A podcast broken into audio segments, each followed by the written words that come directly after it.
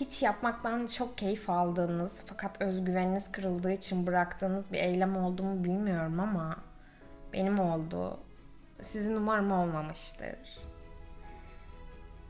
Kendimle ilgili hatırladığım bu hayata dair ilk anıyı sık sık düşünüyorum ve insanlara da bu soruyu yöneltmeyi çok seviyorum. Çünkü insanlara bu soruyu sorduğum zaman yüzlerinde beliren o belli belirsiz hatırlama hatırlayamama ifadesini çok seviyorum. Ben de kendimle ilgili sık sık ilk anılarımı düşünüyorum. Tabii ki spesifik olarak ilk hatırladığım bu dediğim bir şey yok ama ilk 5 gibi bir listem var. Ve bu liste bizi bugün karantina döneminde beni yaşadığım bir şeye getiriyor. O yüzden sizle bunu konuşmak istedim. O listedeki anılarımdan birinde bir sınıftayım ve sınıf buram buram tiner kokuyor. Kesinlikle hayatımın ilk anılarından biri olduğuna eminim. Annem var yanımda. Sınıfta 20 kişi falan var.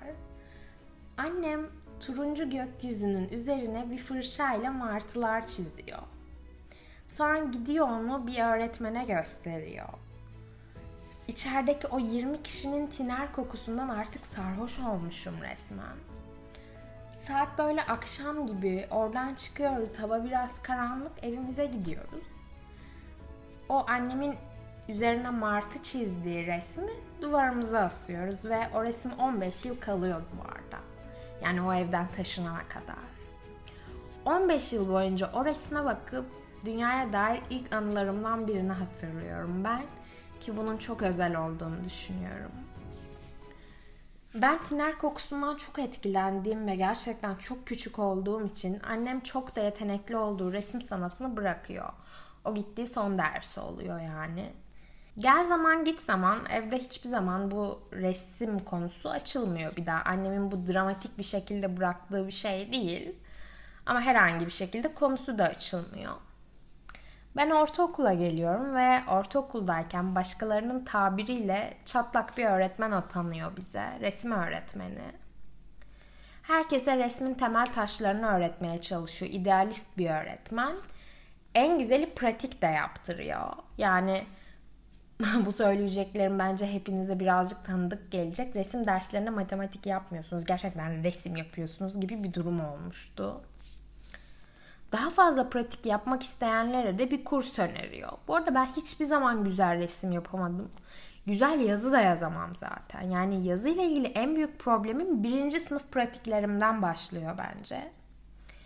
Ben okuma yazmayı sanki çok haddimeymiş gibi ana sınıfında kendi kendime öğrendiğim için birinci sınıfın ilk döneminde kitap falan okuyordum. Öğretmenler de benim devamlık durumumu çok fazla önemsemiyordu ve ben pek gitmiyordum diye hatırlıyorum. Haliyle çok gitmediğim için diğer arkadaşlarım gibi harf alıştırmalarını sayfalarca yapamadım ve yapamadığım için de güzel yazı yazamadığımı düşünüyorum. Bilmiyorum benim bulduğum gerekçe bu. Neyse konumuz benim ne kadar kötü yazdığım değil ama gerçekten kötü yazıyorum ve kötü resim yapıyordum. Bir gün veli toplantısından dönüşte annem beni alıyor ve birlikte kırtasiyeye gidiyoruz. İşte şövalye seçiyoruz.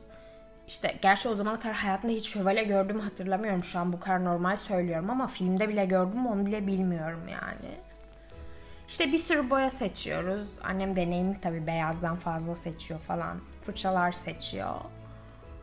Yani içinde ukde kalmış o bırakmak zorunda kalışı belli malzemeleri seçişinden ve bu hatırladığım zaman beni hüzünlendiren bir yanı. Çünkü çok fazla annenin çocukları için çok fazla şeyden yani resim yapmak gibi sadece basic bir şeyden bahsetmiyorum ki bence bu bile basic değil. Çünkü sonuçta onun hayatı için önemli olan bir şeydi. Belki de onun ruhunu besleyen bir şeydi. Fedakarlık yapmak durumunda kalıyorlar ve dediğim gibi bu beni biraz duygulandıran bir şey. Eve gidiyoruz tabii tüm malzemeleri koyuyor önüme. Hepsini işte diziyor güzel güzel falan. E diyorum ne yapacağım ben bunlarla? Resim yap diyor. Hani aynı resim defteri gibi ne istiyorsan. Tamam diyorum hani nasıl yapacağım? Önce işte diyor anlatıyor. Tuvalde pek boş yer kalmamalı falan. Kendince bilgi veriyor ama şimdi ben aldığımız malzemeleri görüyorum. Bana o kadar kaliteli, o kadar güzel gözüküyorlar ki pırıl pırıl her şey böyle. haliyle bir resim defteri gibi davranmamı istese de davranamıyorum. Çünkü resim defteri şöyle bir şey. Bir şey yaparsın, beğenmezsin, arka sayfaya geçersin. Hatta hiç mi beğenmedin? Onu koparırsın, al sana yeni bir defter yani. Çünkü tuvalin nasıl böyle bir muamele yapabilirim ki? Kalıyorum öylece. Meğerse veli toplantısında resim öğretmeni beni kursa çağırmış. Annem diyor ki tamam işte oraya git istersen bir ders dene. Orada yaparsın bir şeyler. Şimdi başlama falan. Ben tabii çekimser davranıyorum çünkü o zaman da bir konfor alanı bağımlısıyım. Yani okuldan çıkıp eve geliyorsam onun yerine okuldan çıkıp resim kursuna gitmek gibi bir değişikliği hayatımda istemiyorum. Ayrıca kim olacak orada, nasıl bir ortam falan. Yine konfor alanı çıkmazın içinde bunu reddedecek duruma geliyorum ama annem o kadar hevesli ki o aldığı, seçtiği malzemelerin ve onun hevesinin hatırına bir deneme dersine gitmeyi kabul ediyorum. Tabi burada size her şey çok iyi gitti falan demeyi çok isterdim. Biliyorsunuz çünkü filmlerde hep öyle olur. Birinin müziğe aşırı ilgisi vardır ama yaptığı tek şey müzik dinlemektir. Sonra mikrofonu eline alır, harika bir ses çıkar bir anda, harika şarkı söylemeye başlar falan. Ama başında da dediğim gibi bunlar sadece filmlerde olur. Benim hiç yeteneğim yoktu. Yani gerçekten berbat resim yapıyordum. Haliyle benim için çok iç açıcı geçtiğini söyleyemem ama muhteşem yüreklendirici bir resim öğretmenim vardı. Ve hem işte neyi nasıl yapacağımı öğretti bana hem birazcık teknik bilgimi geliştirdi. Ki teknik de çok önemli bence resim sanatında. Hem de resmi içselleştirmemi ve onu tanımamı sağladı. Yani bir sürü sanatçı öğrenmemi sağladı. Onların tekniklerini görmemi sağladı. İşte bir gün geldi başıma şey dedi. Fırça darbelerin ben bu arada fan fırçası kullanmayı çok seviyordum. İşte Matisse'nin fırça darbelerine benziyor dedi. Alakası yok. Matisse bunu duysa bütün eserlerini yakar yani eminim. Neyse tabi o bana öyle dedi ya Allah ben havalardayım tanımıyorum da bu arada Matisse kimse ama not ettim bir yere. Geldim eve işte kimdir, resimleri nedir falan hepsine bakıyorum, araştırıyorum falan. Adamın resimlerine bakıp aşık oluyorum ve belki normal zamanda hiç sevmeyecektim bilmiyorum ama şu an hala kendisinin resimlerine hayranımdır. O dakikadan sonra zaten toplasan 4-5 tane ressam biliyorumdur. En sevdiğim ressam Matisse oluyor. Çünkü ortağız. Çünkü fırça darbelerimiz beraber benziyor yani. Yıllarca büyük bir Matisse fanı olarak kaldım. Bütün bu süreç ilerlerken bir dönem orada iki aylık bir o kursun kapandığı dönem oluştu ve o süreçte ben de gidemedim. Evde resim yapmaya devam etmeye başladım. Dürüst olacağım bu konuda. Ee, dağınık çalışan biriydim. Yani hala da öyleyim. Değişik kendi içimde bir düzenim var. Bunu maalesef insanlara anlatamıyorum. Dağınık bir düzenim var. Fakat onun öyle olması gerekiyor. Yani her şeyin yerli yerinde olduğu bir atölye ve çalışma düzeni maalesef ki bana göre değil. Eskiden beri değil.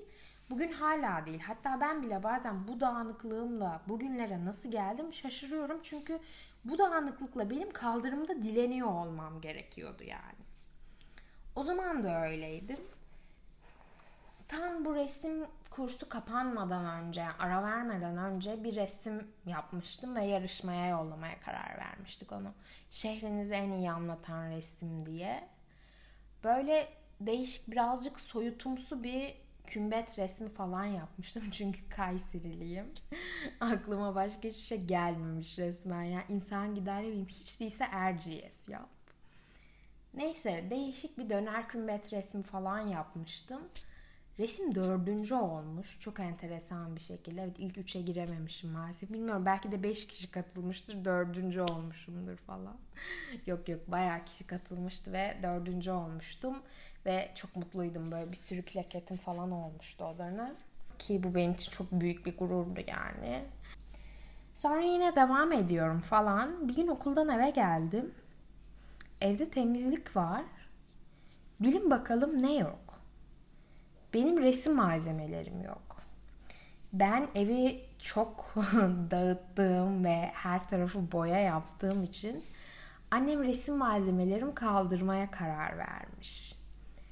Benim tahminen bir ay önce bir yarışmaya yollayıp dördüncü olduğum yeteneğim olan ve yapmaktan keyif aldığım yeteneğim olan resimle ilgili böyle bir karar vermiş. Ve tabii ben de o zaman çok küçüğüm. Bu karara maalesef saygı duymak haricinde pek de yapabileceğim bir şey yok. Demokratik bir düzenle ilerlediğini söyleyemeyeceğim işlerin ama çok istediğim ve çok sevdiğim bir şeyi böylelikle bırakmak zorunda kaldım. Haksız da diyemem, haklıydı yani. Dediğim gibi ben dağınık çalışıyordum ve bu belki de bir noktada ben görmüyordum ama onu çok yoruyordu gibi de bir durum vardı. Bu işte sürekli olarak e, hala Türkiye'deki reklamların konusu olan bırakın kirlensinler konu başlığının çıkış noktası diye düşünüyorum. Çünkü uzun süre aileler evlerinin, salonlarının kirlenmemesi gerektiğini, çocuklarını oradan sakınmaları gerektiğini falan düşündüler. Günün sonunda da tabii ki hiçbir yaratıcılığı olmayan, sadece ezberlediğiyle giden bir nesil çıktı ortaya diyebiliriz aslında. Neyse aradan yıllar geçti. Bu arada resme inanılmaz derecede küsmüştüm. Fakat sanata küsmedim. Yani resim yapmaya küstüm. Hatta yapamayacağıma inanmaya başladım. Daha sonra üniversitede sanat ve kültür yönetimi tercih ettim ben. Ee, fakat bence hazırlanırken tekrardan resme de dönebilirdim ama dönmedim. Kendi kendime hep şey dediğimi hatırlıyorum.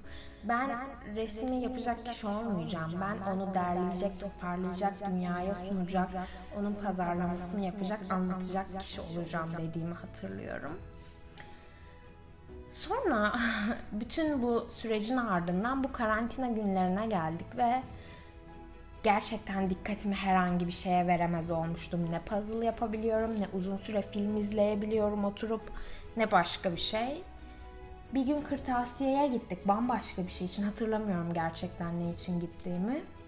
Evim buradaki kırtasiyeden ha iş yerine vermek için bir şeylerin fotokopisini çektirmem gerekiyordu. Onun için gitmiştik. Baktım çok güzel resim malzemeleri var. Fiyatları da çok uygun falan. Aklımda kaldı bir.